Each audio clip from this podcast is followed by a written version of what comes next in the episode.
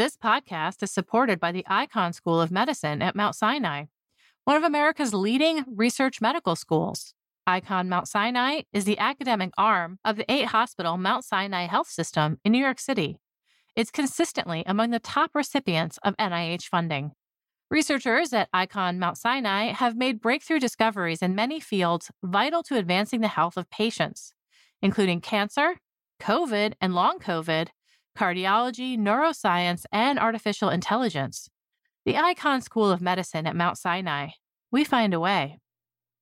Before the show starts, I'd like to ask you to consider subscribing to News from Science. You've heard from some of our editors on here, David Grimm, Mike Price. They handle the latest scientific news with accuracy and good cheer, which is pretty amazing considering it can sometimes be over 20 articles a week. And you hear from our journalists. They're all over the world writing on every topic under the sun, and they come on here to share their stories. The money from subscriptions, which is about 50 cents a week, goes directly to supporting nonprofit science journalism, tracking science policy, our investigations, international news, and yes, when we find out new mummy secrets, we report on that too. Support nonprofit science journalism with your subscription at science.org/news. Scroll down and click subscribe on the right side. That's science.org/news. Click subscribe.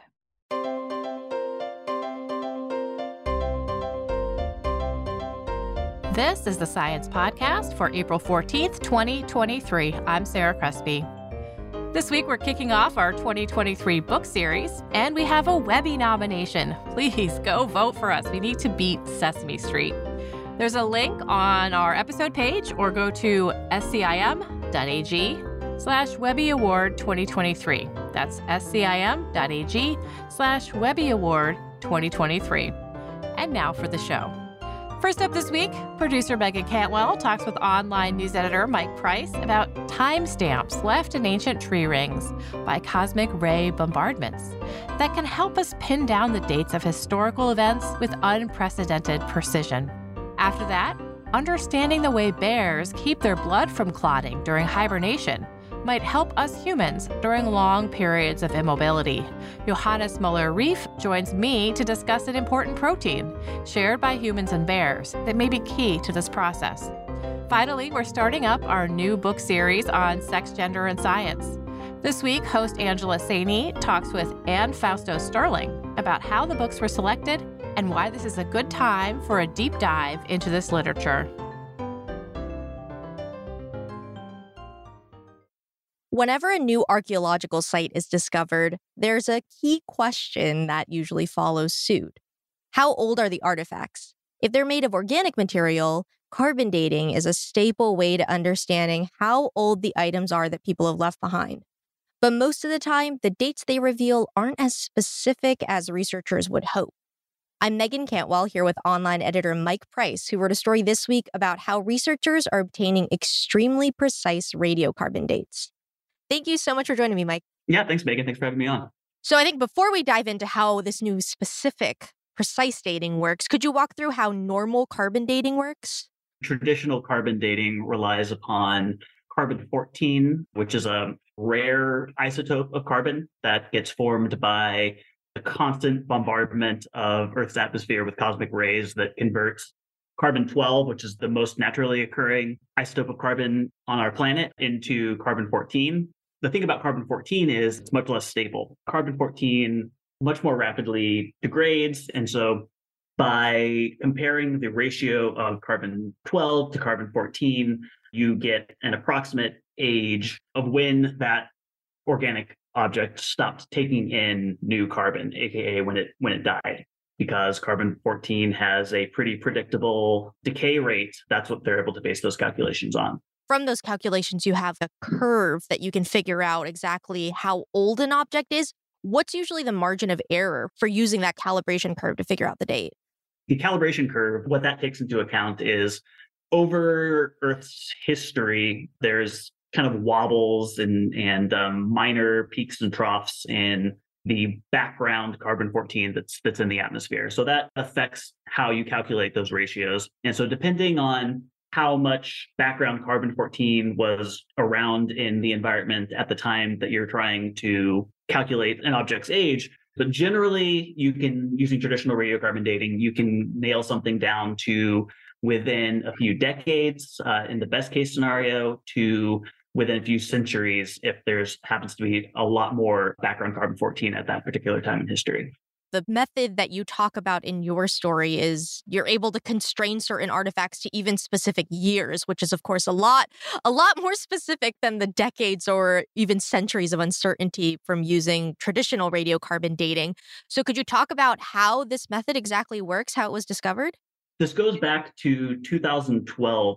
A Japanese physicist named Fusa Miyake was a graduate student. At the time, she was a graduate student, and she didn't have any particular interest in archaeology or radiocarbon dating. And she was interested in this kind of long-standing question in solar physics, which is how much can we learn about patterns of solar activity by looking at tree rings? In the calibration curve, I mentioned that there are these kind of slight wobbles over time. Mm-hmm. There was a particular bump in the calibration curve around the 8th century. Most people had just assumed it was one of these wobbles over time.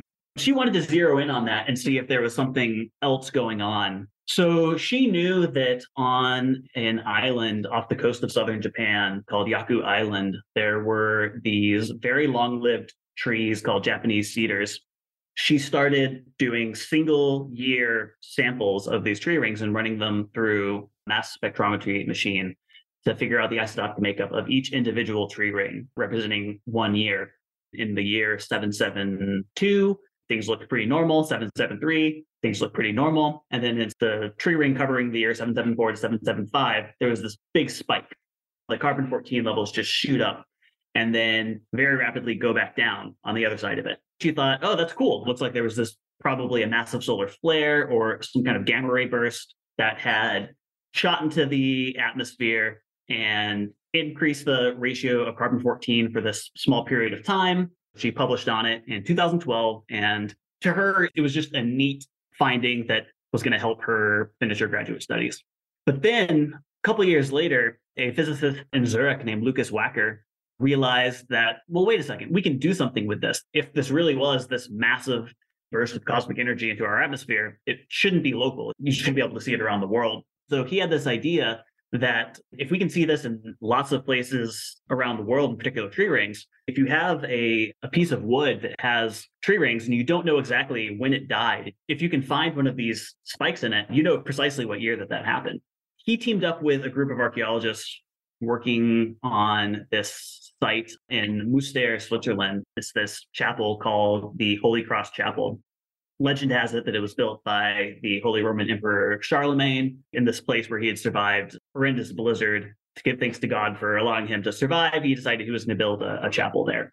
It had been previously dated to the year 785 through traditional dendrochronology. They took a wooden beam from the chapel and looked at where they thought that this 774, 775 spike should be, and they found it. They found this spike. That was the first example of using what were now being called Miyake events after Fusa Miyake, to be able to actually use those to precisely date archaeological wood to a single year. This event in 774, that's the most recent Miyake event that's been discovered, or are there more recent ones? 774, 775 is the largest one that has been found, but there's also another fairly large and well-supported one in 993. There's about 7 or 8 of these dates that are pretty well established that most people agree on. One of the things that is interesting about this work is there's kind of a little bit of a race going on right now to find more. The more you have, the better we'll be able to date archaeological sites using these things. One event that I think of when it comes to big solar events is the one that happened during the Cold War, where some solar event ended up like jamming radars and causing the U.S. to think that the Soviets were attacking, but they actually weren't. Do you know about this one? I don't know about this one. By any chance, was this in 1972? It was the Great Solar Storm of 1967. Interesting. Okay, I don't know about the 67 solar storm, but I do know something about a 1972 solar storm. Did that cause big repercussions to like signals or things? We got lucky in 1972. And when I say we, I mean astronauts. In April of 1972, there was an Apollo 16 moon mission. In August of 1972, there was a giant solar storm. In December, there was the Apollo 17 mission to the moon. Mm-hmm. If one of those missions had been in August instead of April or December, those astronauts would have probably received a lethal dose of radiation when they were in orbit. Oh, wow. It's kind of dumb luck that they didn't happen to be in orbit while one of these things happened. I guess that leads into one of the other reasons that non-archaeologists are interested in these Miyake events. The biggest solar storm in modern history was in 1859, and it was known as the Carrington event. It caused telegraph wires to catch on fire in telegraph stations. But that was about the extent of the damage because there wasn't a lot of electronics in the world in 1859. You don't see a spike of carbon-14 related to the Carrington event. And so what that means is in order to get Miyake events, they had to be orders of magnitude larger than the Carrington event. If something on the order of the 774 Miyake event were to happen today, I had a researcher tell me that all of our tech would be a smoking heap overnight. That's terrifying to think about. Yeah. So one of the reasons that they're trying to find more and more is, you know, if you only have 6 to 8 of these things stretching back 10,000 years, that's not a good sample size to be able to build a pattern for figuring out their frequency.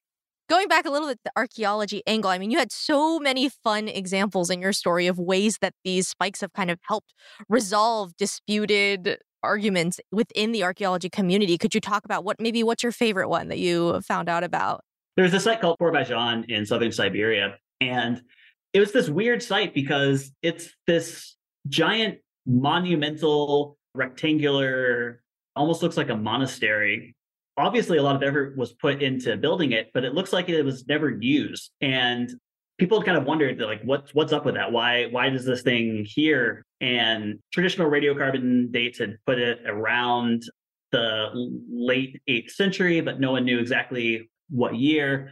And using the Miyake event 774 signal in one of the pieces of timber from the site, they were able to date it to the year exactly 777. And that was during the reign of a particular Uyghur monarch named Tingri Abobu Guacan, who had been converted to this religion called Manichaeism. He had decided to make this the state religion for this region. That was a very unpopular decision. There was a revolt. And in the year 779, rebels killed Abobu. And that helps to explain the mystery of why there was this monumental site built and then never used. Of course, researchers are excited about applying this to contested questions in archaeology in the future as well. What kind of questions are they hoping to answer in the future? There's two big ones. There's this team at the University of Groningen. They have this project called ECHOES, stands for the Exact Chronology of Early Societies. So very apropos acronym there. And they're interested in using these Miyake events to pin down the timelines on important historical events and chronologies throughout history that people have some idea about when they happen, but they don't have exact dates yet. And so these are known as floating chronologies. Two good examples of these are the ancient Egyptian timeline. There's some hope that by using these Miyake events, you're going to be able to finally, once and for all, pin down to specific dates the reigns of some of these pharaohs, and then that will snap into place a whole bunch of the ancient Egyptian chronology. We'll finally know, for example, when the Great Pyramid was built by Khufu. Wow. The other one is the Mesoamerican long count timekeeping system, which was used by Mayans and Aztecs and other Mesoamerican civilizations. The long count begins at a kind of hypothesized date of creation that traditionally is thought to be August 11, 3114 BCE. Counting out from that is all kinds of the sequence of rulers and the building of Tikal and all kinds of important events in the Mesoamerican long count. But that particular long count has never been really pinned to a specific calendar date. Being able to precisely date that will also really help to pin down the Mesoamerican long count in time. In terms of next steps to discover more, is there some sort of consortium or global effort to keep looking for these events and for groups to kind of collaborate more on discovering them? There's not really one particular global consortium or anything like that. There are collaborations. For example, Miyake herself is working with a team at the University of Arizona, where there's Tree Ring Research Lab that has the world's largest collection of tree rings, it has 700,000 samples of different tree rings in this. That's so many. Oh, yeah. Like a library, they have like the sliding doors and everything. It's instead of books, there's tree ring samples that have collected for about a century. So one of the things that they're interested in, and Miyake is working with them on, is they would like to establish a 10,000-year record of potential Miyake events. So that's an effort that's underway right now. They probably need a few more years to see if they can actually achieve what they've set out to do. Then you have kind of more targeted approaches as well, where researchers have a specific thing that they want to date. They'll home in on pieces of wood from that time period, looking for Miyake events and those things. So that's another way that you can go about it as well. We're going to learn so much about physics and also archaeology through these events in the future. Yeah, it's a really interesting cross-disciplinary approach to this thing. And everyone I've talked to seems to think that we're kind of on the verge right now, that in the next few years, we're going to see a whole lot more precise dates for archaeological sites coming into focus. That's great. Thank you so much, Mike. Yeah, thanks, Meagan. Mike Price is an online editor for Science. You can find a link to his story at science.org/podcasts. Keep it locked. Next up is my interview with researcher Johannes Müller-Reif about how humans can benefit from the secrets of hibernating bear blood.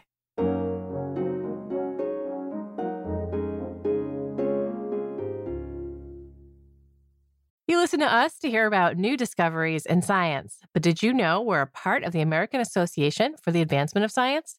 AAAS is a nonprofit publisher and a science society. When you join AAAS, you help support our mission to advance science for the benefit of all. Become a AAAS member at the silver level or above to receive a year's subscription to Science and an exclusive gift. Join today by visiting AAAS.org/join. That's AAAS.org/join. If you've ever been on a long international flight, we're talking crossing oceans, you may have noticed that some people are standing up, walking around, maybe doing some exercises. Yes, they're occupying themselves, but they also might be trying to avoid deep venous thrombosis, or DVT. This is a clot forming in a vein in their lower half of their body. This can come from sitting in one place too long. But surprisingly, this isn't something that patients laying in bed for weeks on end with a spinal cord injury have to worry about. Hibernating bears also don't have to worry about this. This Week in Science, Johannes Müller-Reif and colleagues wrote about what we can learn from bears about how and why our bodies decide to make these clots. Hi, Johannes. Hi, pleasure to meet you. Yeah, it's really good talking. Let's get into what happens with people first, and then we'll move to the bears. So people get these kinds of clots from different things. Where else does this happen besides sitting too long on an airplane? Typical indications for this are, especially in the clinic, if people do have any kind of clinical indication and need to lay in bed for a long time, that's where we most often observe this. I'm not the clinician. My colleagues on the study are the clinicians, but they tell me it is a common problem and they would like to have more handles on it to solve it. Current medical interventions typically only intervene not at the cause, but just at the symptoms.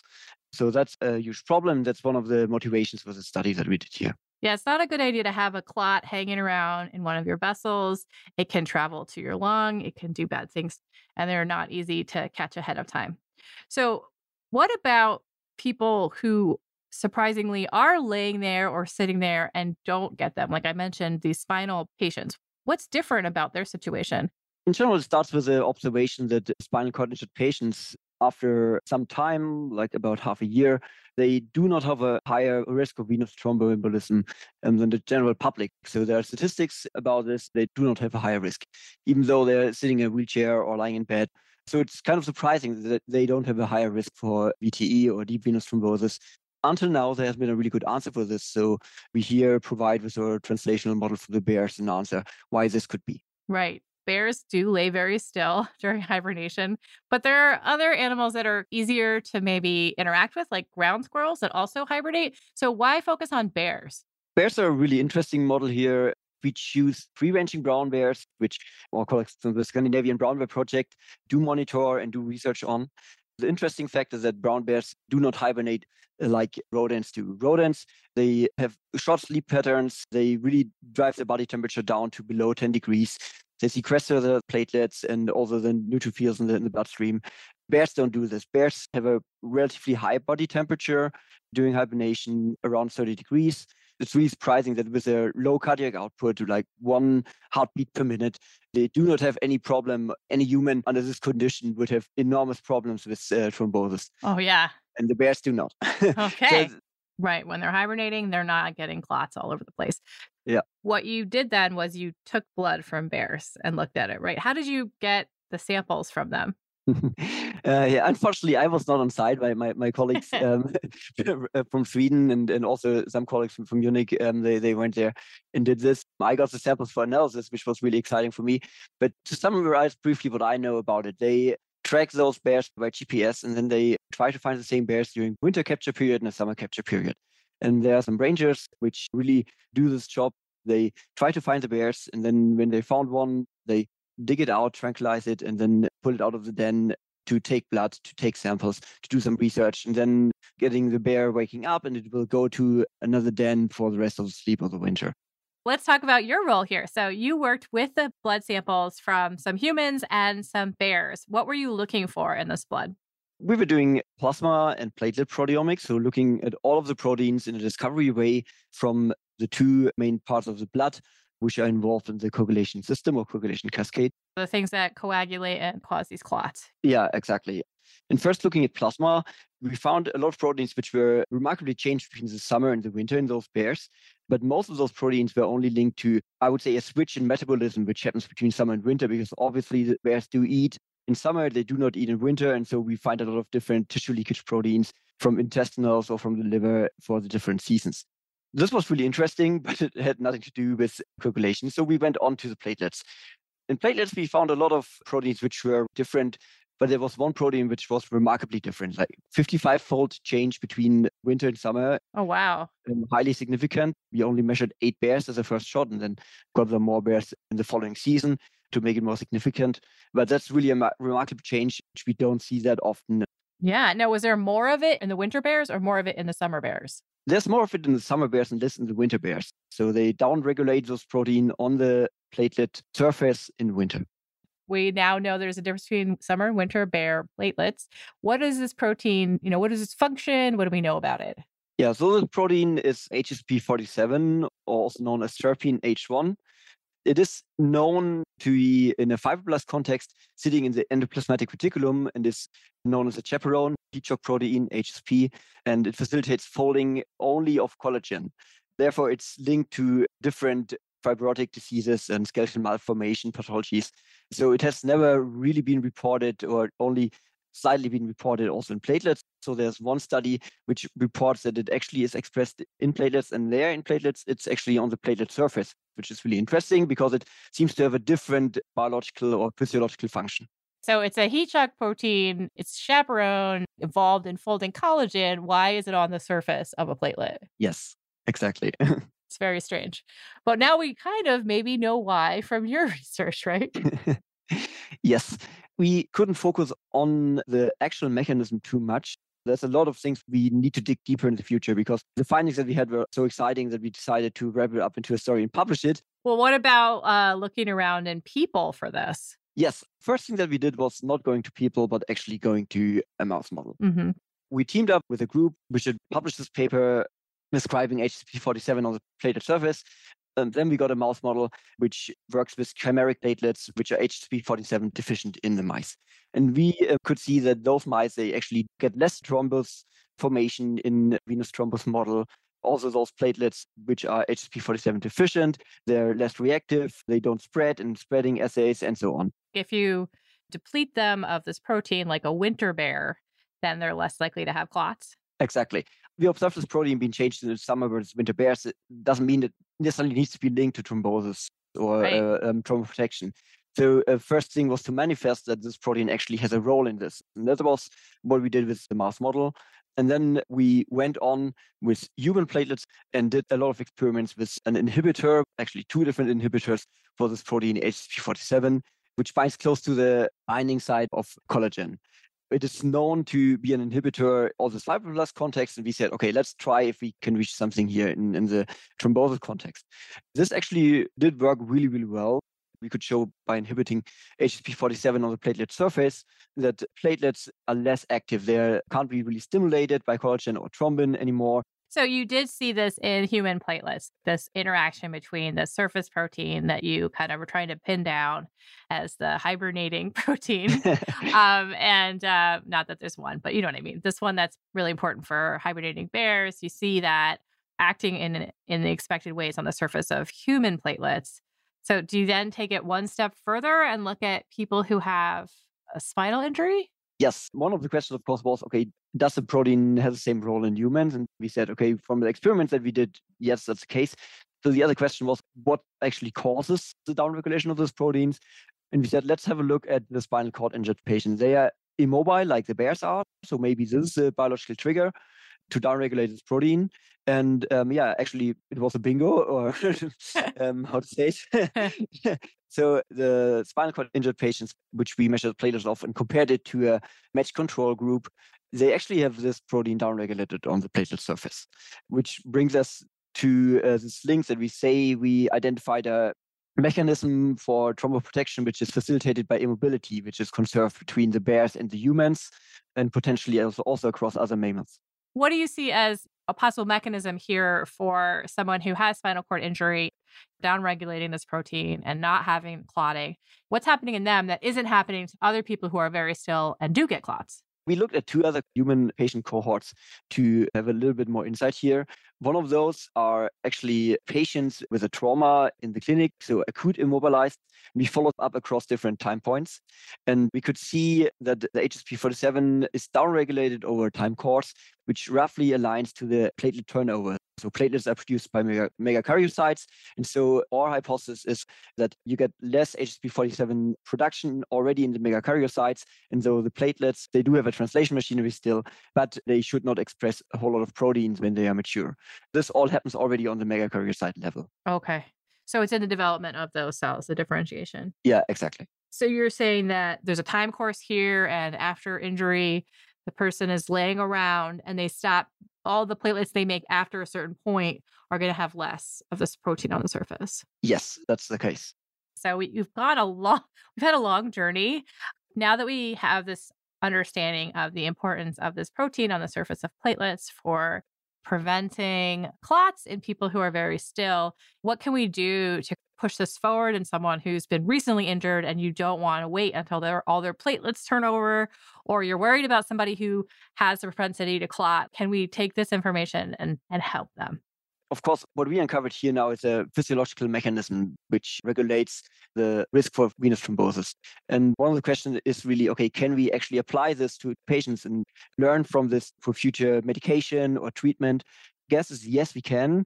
So there's HSP47 sitting on the surface of the platelets. If this would be inhibited in a certain way, which just mimics the way the HSP47 is downregulated in winter, the platelets would be less responsive to stimulus. So in principle, yes, this is a potential way to intervene at the formation of venous thrombosis before actually platelets are involved. Going forward, there are a lot of options how this could help patients in the future. But as always, from bench to bedside is a long way. Yeah. So. Yeah. What do you see as the next steps for this research? Looking at what else differs between winter and summer bears, or winter bears and paralyzed people. You know, where do you see this going next? I mean, we have several parallel projects running. For this project really going forward, we are discovering or trying to do discovery in multiple ways. On the one hand, of course, we want to follow up the mechanism, how immobility really leads to this protein being downregulated. And is it the only protein being affected? What actually happens when on megakaryocyte level, when people are in the bears are immobile? This will be a whole lot easier to study, maybe not in bears, but in humans or other model organisms, of course. Right.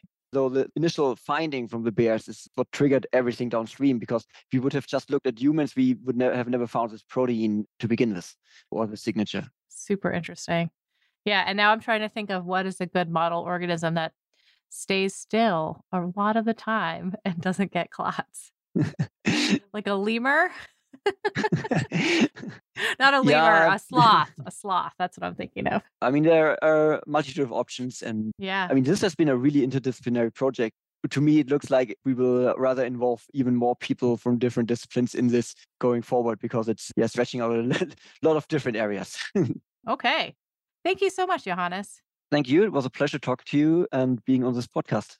Johannes Müller-Reif is affiliated with the Max Planck Institute of Biochemistry. You can find a link to the paper we discussed at science.org/podcast. Stay tuned for an introduction to our new 6-part series on books exploring the science of sex and gender. Host Angela Saini talks with scholar Anne Fausto-Sterling about the books we'll be covering and how they were selected. And be sure you don't miss out on the special issue this week out in Science on human reproduction. You can find reviews on the state of infertility research, changing contraception paradigms, and so much more. All right, now on to Angela and Anne.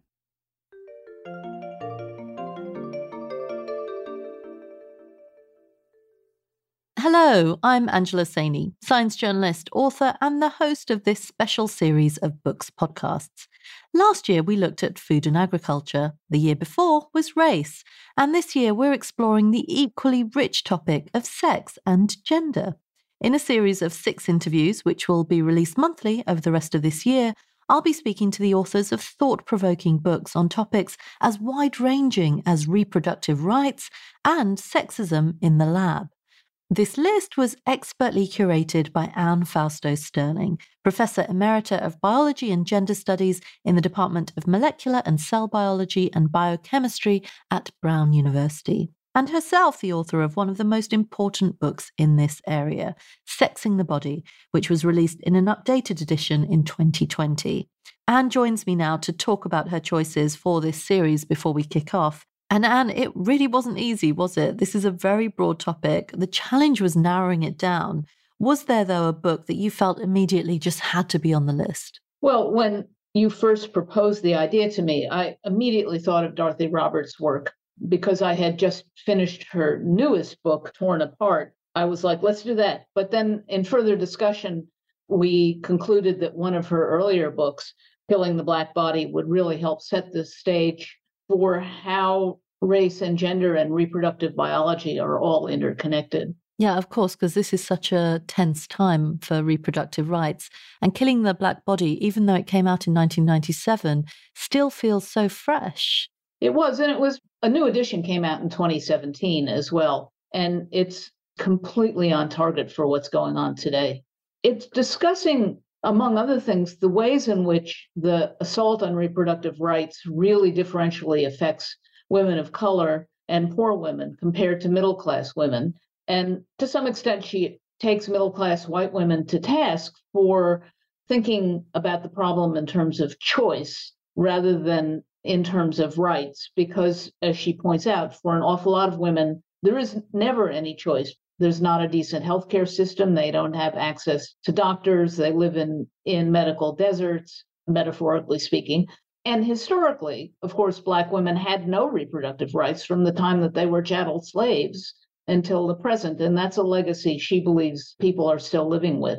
And of course, this isn't just an issue in the US. We're also seeing abortion bans being brought into countries like Poland. And we're seeing this wider pushback on LGBTQ freedoms in many parts of the world. How important is the scientific literature in those debates? In some ways, it's not important at all, because the arguments really are about power. But both sides cite scientific literature, or at least the side I'm sided with often cites scientific literature, because there's always the hope that the discussion could become rational and that science could be part of that rational discussion.